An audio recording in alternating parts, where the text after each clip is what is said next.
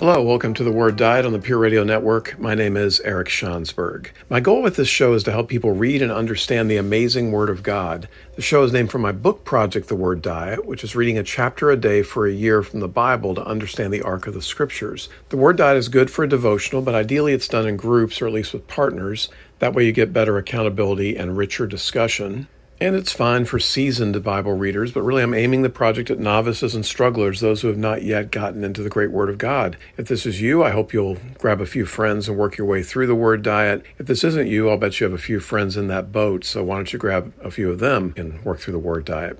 More information is available about the book at thoroughly-equipped.org. For the radio show, we're in the book of Leviticus, a greatly underrated book. My goal with the show is the same as the book to encourage you to read and help you understand the Bible. So please read along with us before, during, and after listening to the show. Last week we covered Leviticus 8 through 10, which is the ordination and the climactic culminating presence of God in chapter 9, arguably the peak of the entire Old Testament and certainly the peak of the Pentateuch. But then unfortunately, chapter 10 was the sin by Nadab and Abihu and we'll talk about how that leads into what we're doing this week. The three weeks prior to that were the sacrifices and the rites for sin in terms of both the individuals and the implications for community and the tabernacle. All of those shows are available on podcast by Spotify, iTunes, and the like. Today's show, we're going to start into the next section of Leviticus and chapter 11 in particular, talking about clean and unclean food. Lord, be with us as we open up your scriptures, maybe especially a book like Leviticus. Help us understand what you have for us in this text, what you want from us and for us in the days to come. Thank you for everything that you give us in the name of Jesus. Amen. Please pray for the Pure Radio Network, the station, and the show. We'll be back in a minute. Welcome back to the Word Diet. We're in Leviticus 11 today, and so far in the book of Leviticus, we've covered chapters 1 through 7, which are the sacrifices and rituals for sin, the implications of that for individuals, community, and the purification of the tabernacle.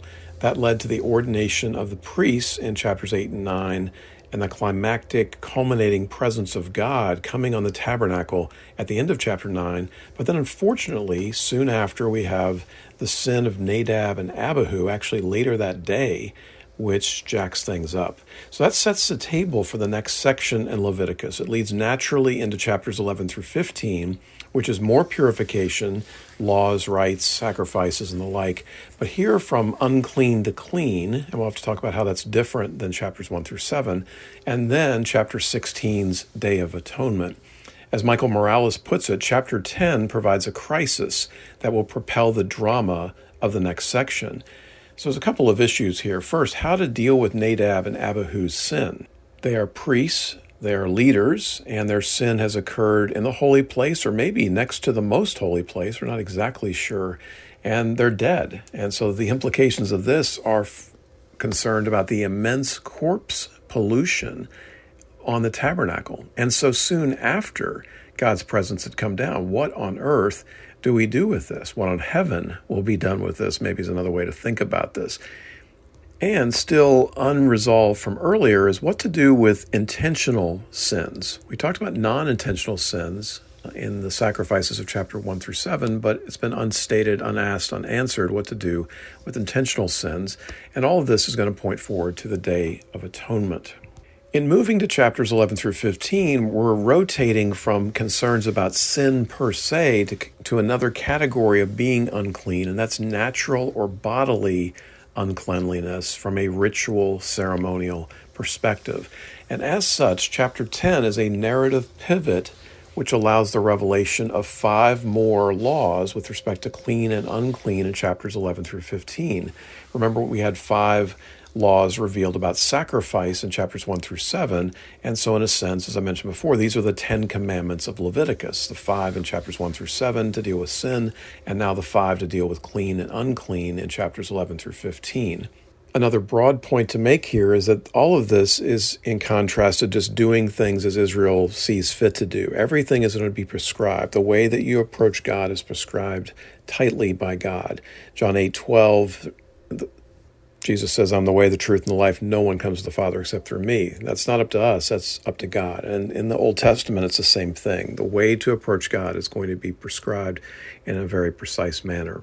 Now, in talking about clean and unclean, we need to talk about and revisit and extend some of our earlier comments in the introduction about what that means and how does it play with the concepts of holy and common.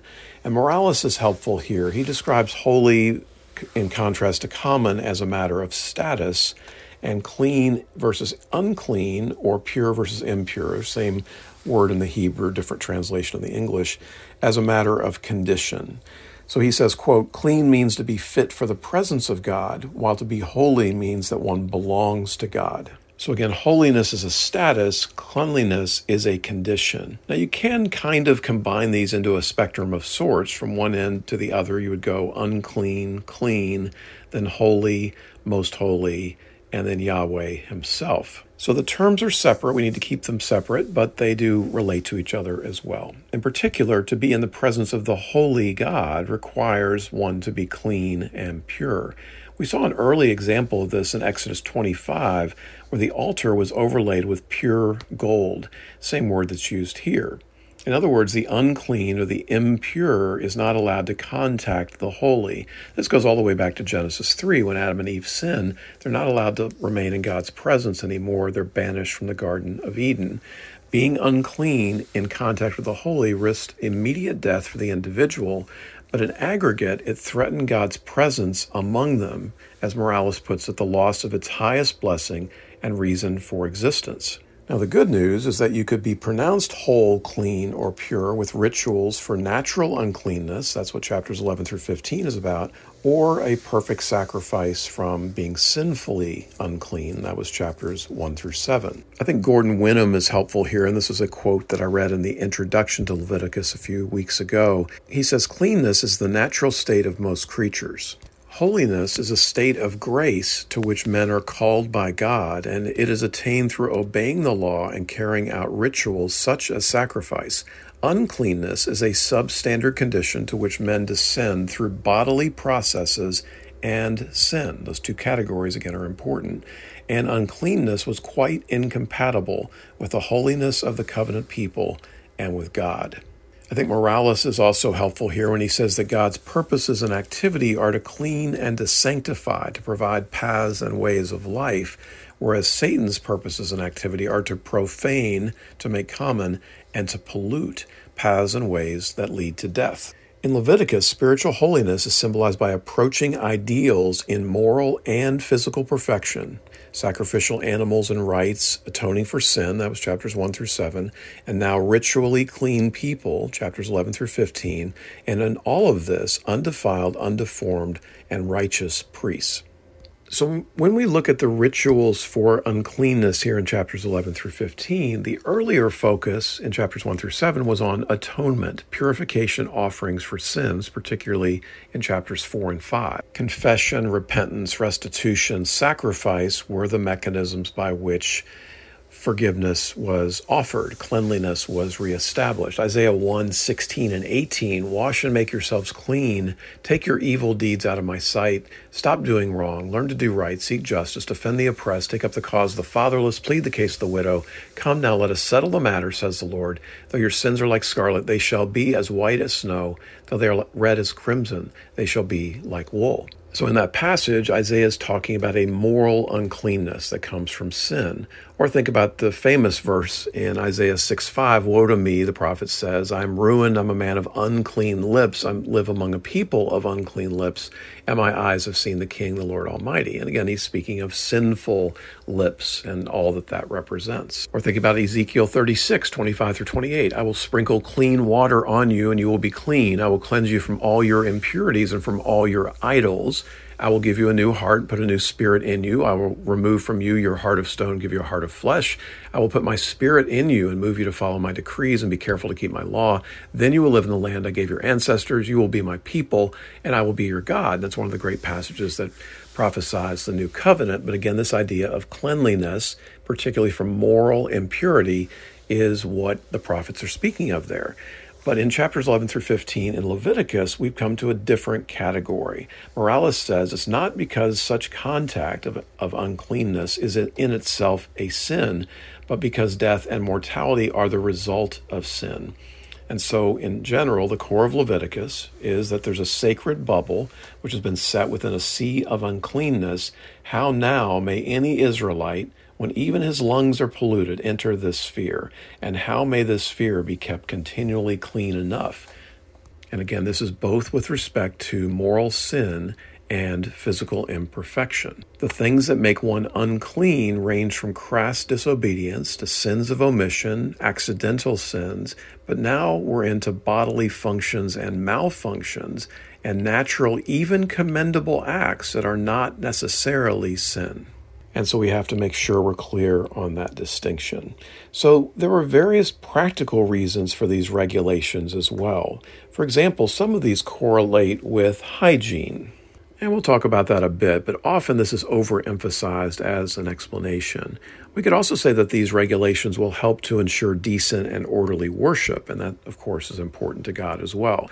In some cases, it seems like there's a goal here to be distinct from pagan religion and culture. Deuteronomy 23, verses 12 through 14, talks about this in another realm. Designate a place outside the camp where you can go to relieve yourself as part of your equipment. Have something to dig with, and when you relieve yourself, dig a hole and cover up your excrement. For the Lord your God moves about in your camp to protect you and to deliver your enemies to you. Your camp must be holy, so that he will not see among you anything indecent and turn away from you. So think what, what this command means, right? It means that other cultures apparently were doing this, and thus it needed to be dealt with. And certainly there's a hygienic angle to this regulation as well. Broadly speaking, these regulations are underlining that we live in a fallen world. And what are the implications for that and holiness? We also see here that good intentions are not enough. We saw this earlier with sacrifice for unintentional sin, but just because you intend well doesn't mean that's sufficient for the holiness of God. And then finally, all of this would affect the everyday life of the people, which would promote constant and periodic focus on God and his standards. The Life Application Bible draws an application to this, saying similarly, we cannot live any way we want during the week and then rush into God's presence on Sunday. This approach indicates something more careful rather than casual in our worship of God. And that takes me to the punchline, which we'll come back to a number of times. That the most important reason turns out to be that all of this serves as a type and a signal and a picture of the importance of being and simulating purity and holiness when dealing with relating to a holy God. That is the number one answer. We'll keep coming back to that. All right, let's take a break here. Please consider becoming a P3 partner at pureradio.org to pray, provide, and promote the work of this ministry. Please spread the word about Pure Radio, this station, and this show. Welcome back to the Word Diet. We're in Leviticus 11 today. In the first segment, I did an introduction to chapters 11 through 15, or perhaps 11 through 16, depending on where you put the Day of Atonement. I want to start with a brief introduction to chapter 11, and then we'll dig into the text. So, three points to make here. First of all, that we're covering eating in chapter 11. That's the first topic. And then chapters 12 through 15 are bodily problems that range from more to less severe. That'll be our topic next week. Now, eating, of course, is an everyday matter, it's also universal and unavoidable. In this, it reminds me of money and relationships. They're not things that you can go cold turkey on. You have to deal with food, money, and relationships. And so the temptations that go with those are also more insidious. We can't just walk away from them. It's also noteworthy that the trouble with eating is less severe than what we'll see next week in chapters 12 through 15. Aside from eating, the only problem is contact with a carcass, which represents death, of course, that makes one unclean, but it's cleared up easily and quickly, a wash and a wait until evening. And as we'll talk about next week, the other problems usually require quite a bit more terms of the structure of this passage, it's something that gives me more faith, just seeing how the scriptures are put together, the intricacy and the beauty of them. The structure of this chapter has six sections, each starting with this and these, and there are two sets of three animal categories, and then the pollution and treatment. Again, as we talked about with Leviticus, triads are a common part of the structure here. And then finally, it's worth noting Genesis 7, verses 2 and 3, when Noah's getting on the ark, he had seven clean animals and two unclean, and then seven pairs of birds. And so it's not really described there, it's just stated. So we're not sure exactly what's going on here in Leviticus. It could be codifying already existing practices or revisiting practices from the time of Noah. We're not sure exactly uh, if this stuff is completely original or if it's referring back to something older and traditional within Judaism. So let's read Leviticus 11, verses 1 through 8. The Lord said to Moses and Aaron, Say to the Israelites, Of all the animals that live on land, these are the ones you may eat. You may eat any animal that has a divided hoof and that chews the cud. There are some that only chew the cud and or only have a divided hoof, but you must not eat them. The camel, though it chews the cud, does not have a divided hoof. It is ceremonially unclean for you. The hyrax, though it chews the cud, does not have a divided hoof. It is unclean for you. The rabbit, though it chews the cud, does not have a divided hoof. It is unclean for you.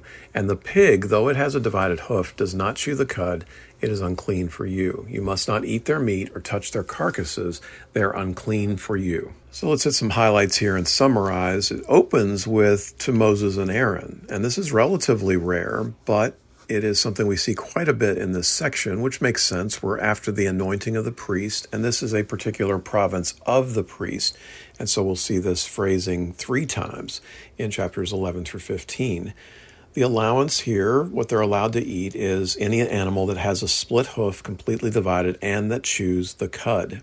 Milgrom notes that the sacrificial quadrupeds, four leggeds, are taken for granted. Here we're dealing with non sacrificial animals. We'll see the same thing happen. We talk briefly in passing about birds in verses 13 through 19. You see a further extension of this list in Deuteronomy 14, verses 4 and 5. There it lists three domestic sacrificial animals and seven wild or game animals that are mostly unidentifiable for modern readers or maybe some other animals that are not yet in play for Israel until they get to the promised land and as time passes. Verses 4 through 7 then gives an example of some either ors which are forbidden. The camel in verse 4, uh, an animal we don't quite know what it is. Depending on your translation, it may say coney or rock badger in addition to hyrax, which is what the NIV has. Verse 6, the rabbit, we know what that is. And verse 7 is the pig. Now, in verse 6, rabbits don't actually chew the cud, but it sure looks like they do, and that may be the case in verse 5 as well. Milgrom notes that the pig has hooves, but it is not a ruminant. Therefore, the ruminant cud chewing criterion is meant specifically to eliminate it, and we'll come back to why that's important. And then the punchline in verse 8 these things are unclean, or as Deuteronomy 14:3 puts it, detestable. So, why these animals? Well, one answer is not really satisfying. It could be that it's all arbitrary. God's just kind of making some stuff up here. And there is a theological angle to this answer that the laws sometimes seem strange to us. We don't have applications, we don't have understanding why God does what he does. But then again, our election and Israel's election are also equally strange. So if you're not happy with any of the explanations I've got and want to go with arbitrary, there is that theological justification. God does what he wants to do. But I think we have some better answers to roll through here. One is that it's perhaps connected to pagan worship, but this is a far from consistent thing. For example, bulls have a prominent piece in Israelite worship and it did in pagan worship as well. Now, the most notable example here would maybe be pigs. Again, there was a special criterion meant to eliminate it. It was a practice of the Hittites, Greeks, and especially the Philistines, who are, of course, a problem throughout Israel's history. The references against pigs are direct and indirect. Indirect reference, Proverbs 11:22, like a gold ring in a pig's snout is a beautiful woman who shows no discretion. And then a more direct criticism of pigs. Isaiah 66, 17, those who consecrate and purify themselves to go into the gardens, following one who is among those who eat the flesh of pigs, rats, and other unclean things, they will meet their end together with the one they follow, declares the Lord. We might be able to tell some hygienic stories here. Matthew Henry describes this with an analogy to a loving father who restrains his children from eating that which he knows will make them sick. And this is a very popular view, especially for modern scientific quote unquote readers. But the fact is, here as well, this is far from consistent to be a primary explanation. It's not addressed in the Old Testament. It's incoherent with Jesus' purposes in this area when the hygiene had not changed that much. And so this is ultimately a secondary consideration at most. Maybe it connects to taboo, social taboos, but what's the cause and the effect of such laws? We think about the same sort of thing in Acts 15. And again, this may be part of the story, but it can't possibly be a major explanation. We could also try to read it only or at least highly symbolically. For example, uh, some creative, imaginative folks have talked about the analogy of cud chewing to meditation. acts of justice and charity are the hoof, and you've got to have both, not just one. And, you know, points for creativity, but again, this can only be partial at best, and it smacks of eisegesis at worst, that you're reading your own interpretations into the scripture. The strongest theories by far are two. The first is ritual purification, especially given the context we've seen in Leviticus so far, and the second are ethical considerations, and I'll take those in order. So, as before, we know that the importance of purification and holiness with respect to the tabernacle and God's presence is a top consideration. How do we relate to a holy God and stay in a clean community if you're Israel? Morales says here, just as God had separated Israel from among the people, so Israel was to distinguish between clean and unclean animals in relation to eating. Every meal served as a reminder of God's election of Israel out of the nations, but also of Israel's call to keep themselves separate from the uncleanness of those nations to be a holy people. And as such, this became a key part of Jewish identity and calling. It's part of the wall of separation and hostility that Paul talks about with the Gentiles. For the short run, you can see where this would be mostly a good thing. But for the long run and God's purposes with the Gentiles in the ministry of Jesus and beyond, such things have to be abolished. When we think of calling Israel out, we start with the priest as holy, Israel is clean, and the Gentiles would be unclean. Or we might think of the priests, which were chosen out of Israel, which was chosen out of the world. Holiness, as we'll talk about at the end of Leviticus 11, is a crucial theme here. Five times the word is mentioned. So clearly, holiness is meant to be a key part of this explanation. Wenham says their diet was limited to certain meats in imitation of their God, who had restricted his choice among the nations to Israel. Or think about the parallels with the animals themselves. Sacrificial animals are for the tabernacle, clean animals could be within the camp, but unclean animals were to be in the wilderness. But still, we haven't really answered why these animals. Well, for one thing, it's the same animals as were sacrificial. Milgrom says only these three stipulated quadrupeds are eligible for the human table because they are eligible for God's altar and table. The dining table symbolically becomes an altar, and all the diners are symbolically priests. The second possibility here is to see these animals as holy and clean because they are whole or normal, right? Remember that defects are not allowed in the sacrifices or the priest. And in the allowable animals, these are all avoiding what we might call mixed kinds. And this would be a reference to the order that God wants in worship rather than chaos. So, what do I mean here? Well, animals walk on land, fishes swim in the water, and birds fly in the air. Anything that's contrary to that order is going to be rejected for eating. Wenham says each sphere has a particular mode of motion. The clean animals are those that conform to these standard pure types. Those creatures which in some way transgress the boundaries are unclean. Fish without fins and scales, insects which fly but which have many legs, animals with indeterminate form of motion. And all those are things we'll see later in Leviticus 11. And this explanation works really well, except for pigs, which seem to be a special case connected to sacrifice, and improper birds, which we'll talk about a little bit later. The second explanation I think has primary weight are ethical considerations. As I mentioned in the introduction here, we have an evolution from the pagan penchant for human sacrifice and moving to animal sacrifice, so that's important. It also promotes a focus on God and His ways, a form of spiritual discipline. It's also a reminder that cheap grace and anything goes in worship is not appropriate. Wenham says one might say that as God has limited his diet to these animals, so must his people. It is man's duty to imitate his creator. When the Israelite restricted his food to God's chosen animals, he recalled that he owed all his spiritual privileges to divine election. Or think about a passage like Isaiah 65, verses 1 through 7, which is harping on idolatry, offering incense and animal sacrifices wherever they want. They're not calling on God, disobedience, and injustice, and unrighteousness. And in that passage, it talks about sitting in the graves and offering pigs as sacrifices. All of this is unacceptable and all of it is connected. Those sacrifices are connected to the injustice and unrighteousness that God is critiquing in Isaiah 65. Another ethical angle comes from Jacob Milgrom, who talks about ethical eating and slaughter in a post Genesis 9 world. Remember that Genesis 1 28 through 30, man is given rule and dominion but is told, along with the animals, to stick to plants in terms of diet. After the flood, that changes with Genesis 9, verses 3 and 4. Everything that lives and moves about will be food for you. Just as I gave you the green plants, I now give you everything, but you must not eat meat that has its lifeblood still in it. Milgrom describes this as a, as a, concession so humans may satiate their lust for animal flesh, yet not be dehumanized in the process. Again, in broadest terms, this points to living purposefully and thoughtfully. You can't just kill whatever you want and eat whatever you want. You have to live with purpose and thought. This limits the animals that are available for Israel to eat.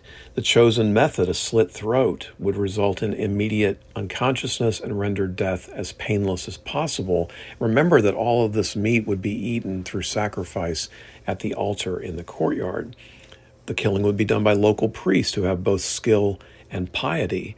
Now, this would later be changed when the Judean kings would decentralize it, allowing the laity to slaughter. But even so, the Bible would still call those people to act like a priest, blessing and dedicating the meat and the animal and the meal to God. As Milgrom puts it, we have a right to nourishment, not the life of others. We have no right to put an animal to death except by God's sanction. It's a matter of grace that we can eat the meat of an animal, and the blood must be drained and returned to God. If Milgrom's right that this is a concession by God, that doesn't mean God is excited about us killing animals. In fact, it might be just a concession that he's not all that excited about it.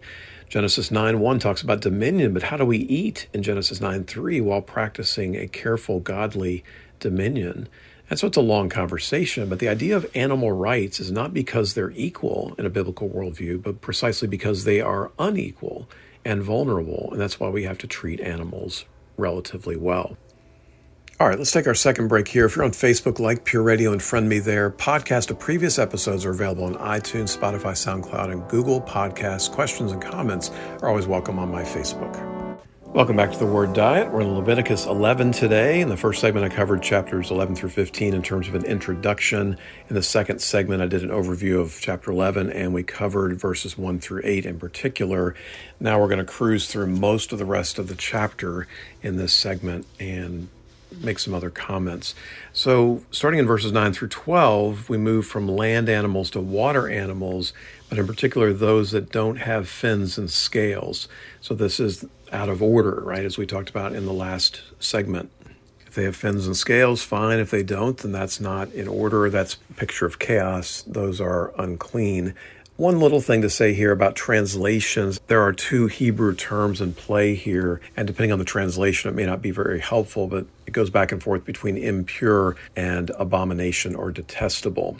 Verses 13 through 19, you have a list of birds, and the ones that are knocked out here are birds of prey, carrion eaters, and loner birds. A bat is not a bird, so don't take that too seriously. Uh, all of these are terrible symbolism, right? You're either attacking your kind, birds attacking birds, and drinking blood on top of that, or you're eating dead and rotten flesh, or there's no community, and none of those fit with biblical ideals. In God's economy, the importance of treating blood and life appropriately, predators, those that are torn by wild animals, or animals that died naturally and are found dead are both prohibited, and that's chapter 17, verse 15. Verses 20 through 23 in this chapter talks about flying insects that walk. Again, you're crossing kinds there, but if they fly and hop, that's okay. And then 21 also allows for those that have jointed legs for hopping on the ground, which is appropriate for that kind of creature. The katydid, the cricket, the grasshopper, and the locust. Of course, John the Baptist famous for eating those. Insects are specified here as having only four legs. Is that all it's talking about? Are we just not to take this all that seriously? Is it not counting the jumping legs? We're not quite sure. Again, as with the swarm that's mentioned in Deuteronomy 14:20, if they don't have a clear-cut motion, if they're crossing kinds, then that's what makes them unclean. And then finally, verses 29 through 31 and 41 through 44, we have the amphibians, any creature that moves about on the ground, whether on its belly or walks on all fours or on many feet. Verses 29 and 30 gives a list of some of these, including lizards. Wenham says these are those that dart hither and thither in an unpredictable fashion. Again, a picture of chaos rather than order. This also adds to the list of difficult to discern kind or crossing kinds. As Wenham puts it, swarming things are neither fish, flesh, nor fowl. Eels and worms inhabit water, but not as fish. Reptiles go on dry land, though not as quadrupeds.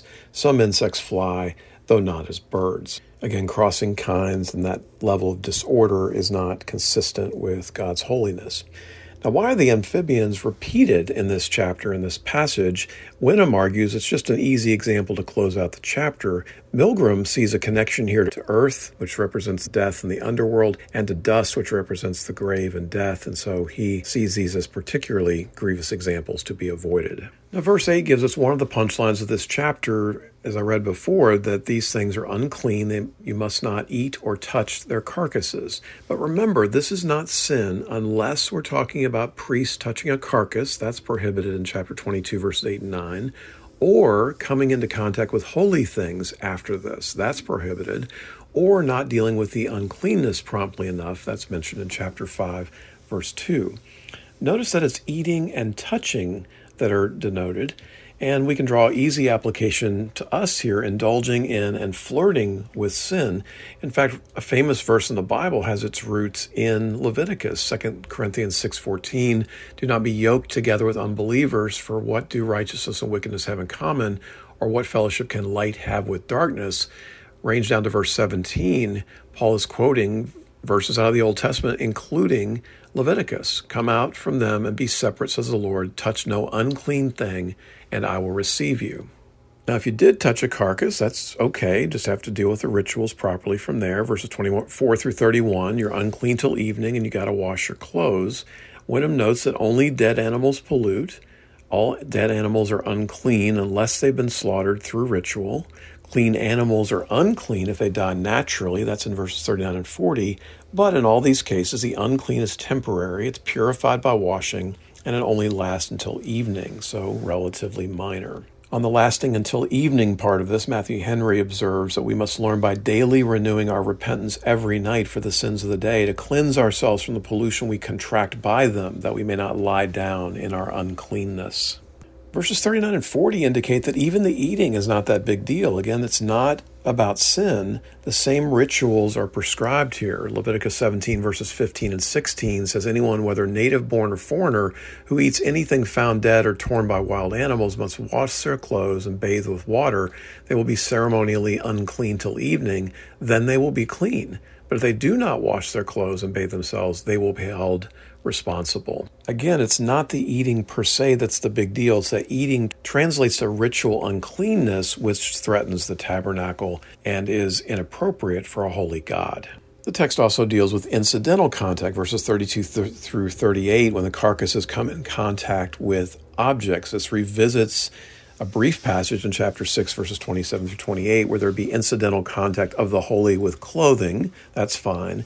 And caring for cooking vessels, which was a problem, but it could be remedied. Here in verse 32, if it falls on something, it's unclean, but you just put it in water, it's unclean till evening, and then it's going to be clean. 33 through 35 talks about falling into a cooking pot or oven, but that must be broken up. And verse 34 says anything in it is unclean. So implements are destroyed. Cisterns, which are a bigger deal, are left okay and to be cleansed. There's probably an economic piece of this. Likewise, food is destroyed, but clothing and tools, no, you, you let that go. Probably an economic motivation for that as well. There's also a distinction in this passage between dry and wet seed. And the idea, I guess, in terms of the biology, would be that water allows the impurity to penetrate, kind of reminds me of the five second rule and wet seed would be used for cooking and brewing rather than planting. If it's dry seed for planting, not a big deal. If it's for cooking and brewing, that's viewed as unclean. It's interesting in all of this, if we think a bit broadly, that holiness and uncleanness are contagious. And I think this is a good reflection for us. So we think, I think, too little about sin as contagion, that our holiness can be more contagious than we imagine, and our uncleanness can be more contagious than we imagine. So, this calls us to be more careful with this in broad symbolic terms. Now let's read the end of Leviticus 11, 43 through 47. Do not defile yourselves by any of these creatures. Do not make yourself unclean by means of them or be made unclean by them. I am the Lord your God. Consecrate yourselves and be holy because I am holy. Do not make yourselves unclean by any creature that moves along the ground. I am the Lord who brought you up out of Egypt to be your God. Therefore be holy because I am holy. These are the regulations concerning animals, birds, every living thing that moves about in the water, and every creature that moves along the ground. You must distinguish between the unclean and the clean, between living creatures that may be eaten and those that may not be eaten. A number of small things and then a couple of big points to close this out. Verse 44, did you catch that second reference to amphibians? Again, you can kind of see why that's interesting. Why do amphibians get such uh, attention. Verse 43, do not defile yourselves. Verse 43 also has an active and a passive reference that you make yourselves or you are made unclean. So it seems to be when you do something or when something incidentally touches you, for example. Verse 44, I'm the Lord your God. It's almost as if he's saying, that's enough. That's, that is sufficient to motivate why you shouldn't do these things. Consecrate yourselves. Again, this flavor of I said so, but it is motivated by verses 44 and 45 be holy because I am holy. And this is in various forms throughout Leviticus. We talked about how this is such a key theme, but it is concentrated here. They were to separate themselves from common pagan religious practices and from the cultures. They were not to compromise and become corrupt.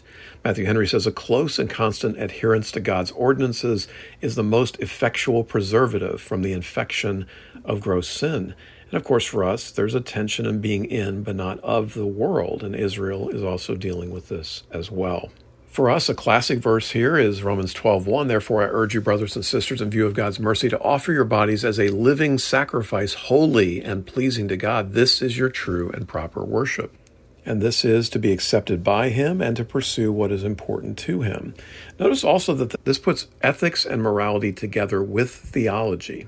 1 Peter 1 15 and 16, just as he who called you is holy, so be holy in all you do, for it is written, Be holy because I am holy. And then verse 45, all this is based on God's gracious deliverance of them from Egyptian bondage. This is mentioned nine times in Leviticus and about 60 times in the Old Testament. Matthew Henry says, Having of late been so wonderfully dignified with distinguishing favors, he that had done more for them than for any other people might justly expect more from them. And in this chapter, it has to do with eating, as we see in the conclusion, verses 46 and 47. Last point to make here is it's fascinating, important to note that holiness is the motivating reason every time food is addressed in the scriptures. Leviticus 11, Leviticus 20, Exodus 22, 31. Deuteronomy 14:21. In Leviticus 11, five times we see words with holiness as the root.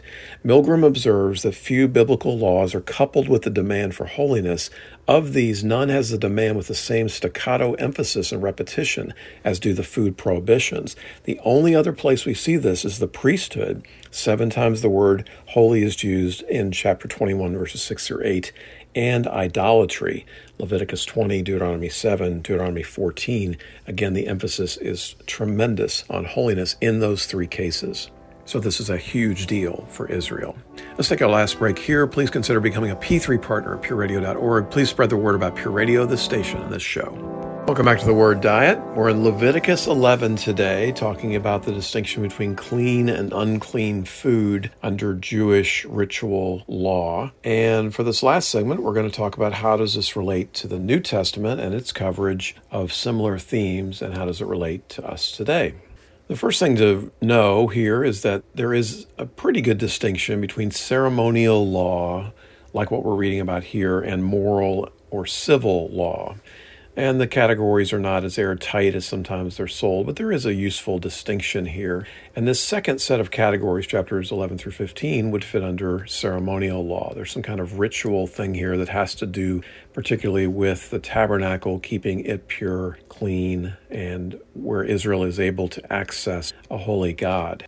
And so we've seen this distinction already in Leviticus, chapters 1 through 7, mostly dealing with moral sins, and here in chapters 11 through 15, something to do with uncleanness. And both of these are problematic in terms of approaching the tabernacle and defiling it and making God's presence less likely, more likely that he would leave the tabernacle. And so both of them have to be dealt with, but they are separate categories. And As we look to the New Testament, we know that the former are fulfilled through and superseded by Christ, whereas the latter, the moral and the civil law, are often enhanced in the New Testament. Hebrews 9 and 10, it says they are only a matter of food and drink and various ceremonial washings, external regulations applying until the time of the new order. And that new order comes with Jesus and Pentecost. And so those ceremonial things, the things we're reading about here, are useful as a type. They point to certain principles, but they have been dealt with through the ministry of Jesus. If we look at the ministry of Jesus in particular, there are, there are some interesting passages. Matthew 23, verses 25 and 26, Jesus ripping the Pharisees for all of that chapter says in those two verses, Woe to you, teachers of the law and Pharisees, you hypocrites!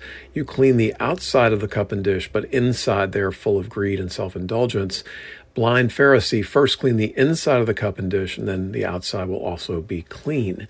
And so this is a riff on cleanness and the difference between external cleanness, which is what uh, Leviticus talks about and the Old Testament system, versus the internal cleanness that Jesus is pointing to as far more important.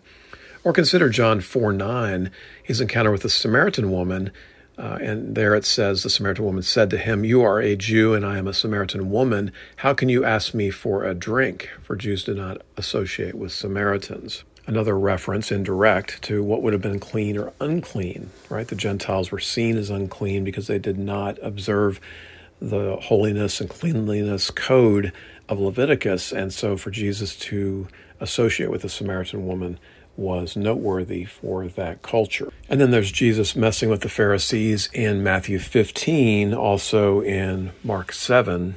And the Pharisees are bothered that the tradition of the elders is being broken because they don't wash their hands before they eat. And first, Jesus messes with them for being selective in the traditions that they follow. That's in verses 3 through 6. He calls them out for hypocrisy. But then the big conclusion, I think, is in verses 17 through 20 don't you see that whatever enters the mouth goes into the stomach and then out of the body? But the things that come out of a person's mouth come from the heart, and these defile them. For out of the heart come evil thoughts, murder, adultery, sexual immorality, theft, false testimony, slander. These are what defile a person, but eating with unwashed hands does not defile them. So you have a redefinition or a recasting of what is unclean from food and externals to the heart and internal when we move to the early church, Acts 10 and 11 comes into play here. A great story, Peter and what is often called his conversion in dealing with the Gentiles, Cornelius in particular. Great story if you're not familiar with it. Maybe the punchline is Acts 10, verse 15, where in the vision he's told, Do not call anything impure that God has made clean. And in the vision, it's about animals, but really it's a figure for uh, the Gentiles as a people, the, that the Gentiles are not impure and they are going to have the gospel opened up to them through the ministry of Jesus, the Spirit, particularly the ministry of Paul. But it's important to God that Peter would get on board as well. And it's interesting that his conversion story, so to speak, is told three times in the book of Acts. And Paul's conversion story, the road to Damascus, is also told three times. So those are the heart of Acts. We often talk about Paul's conversion, but Peter's conversion, so to speak, is also really important in the early church. It also lines up with those triads that I've been talking about in Leviticus, these groups of three. And of course, the number three is important throughout Scripture, but it is interesting and fitting that the number three figures prominently in both Leviticus and in Acts with the conversions of Paul and Peter. So you might think that would solve everything, but there was the ongoing controversy in the New Testament church, especially since all of this was the most obvious mark of being a faithful Jew and a God follower. It occupied a central place in Jewish life and thought. And for us, we look at that and go, okay, what's the big deal? It's just food. Why can't you let it go? Well, it's centuries of saying this is crucial to who we are as a people and our identity. And remember in the last segment, we talked about how it was motivated by God's holiness. This is not just some rule the only times that holiness is used to motivate behavior, it's in the priesthood, idolatry, which is obviously a big deal, and the food. And so unclean, clean food is a crucial issue for the Jews. And of course, then it follows it is difficult for them to give this up, and thus a point of tension in the early church. Perhaps the most obvious example of this playing out is in Acts 15 and the Council of Jerusalem. Again, a crucial, very interesting chapter if you're not familiar with it. I'll just read verses 28 and 29, which is the resolution where they say, It seemed good to the Holy Spirit and to us not to burden you with anything beyond the following requirements. You are to abstain from food sacrificed to idols, from blood, from the meat of strangled animals, and from sexual immorality. You will do well to avoid these things. So, of all the ceremonial laws, these are ones that set Israel apart from the Gentiles, and some of them are held onto, some are not. The reference to blood holds here, but remember that the prohibition against blood is back to the time of Noah. It's pre Israel, pre Abraham. And so that's a universal principle, not a commandment to Israel in particular.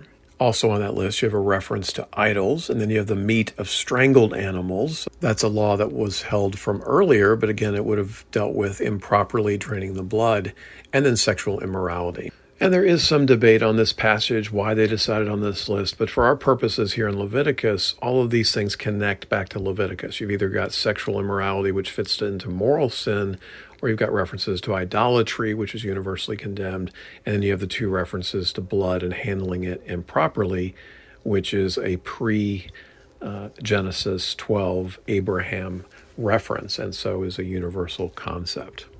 But again, even Acts 15 doesn't solve the issue. So we see in the writing of Paul that he continues to wrestle with this in the context of what he calls the weaker brother Romans 14 is one of those key passages. Verse 1 Except the one whose faith is weak without quarreling over disputable matters. One person's faith allows them to eat anything, but another whose faith is weak eats only vegetables. So Paul defines the legalist, the one that's more conservative, as the weaker brother. But the stronger brother is to submit to the weaker brother as long as it's not seen as a matter of salvation or twisting the gospel in some way. Verse 13 Make up your mind not to put any stumbling block or obstacle in the way of a brother or sister Again, speaking particularly of the weaker brother or sister.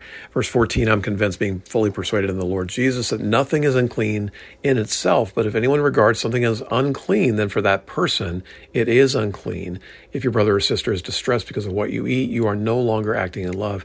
Do not by your eating destroy someone for whom Christ died. Paul goes on to critique such views of the weaker brother when dogmatic as a matter of legalism. Colossians 2, verses 20 through 23.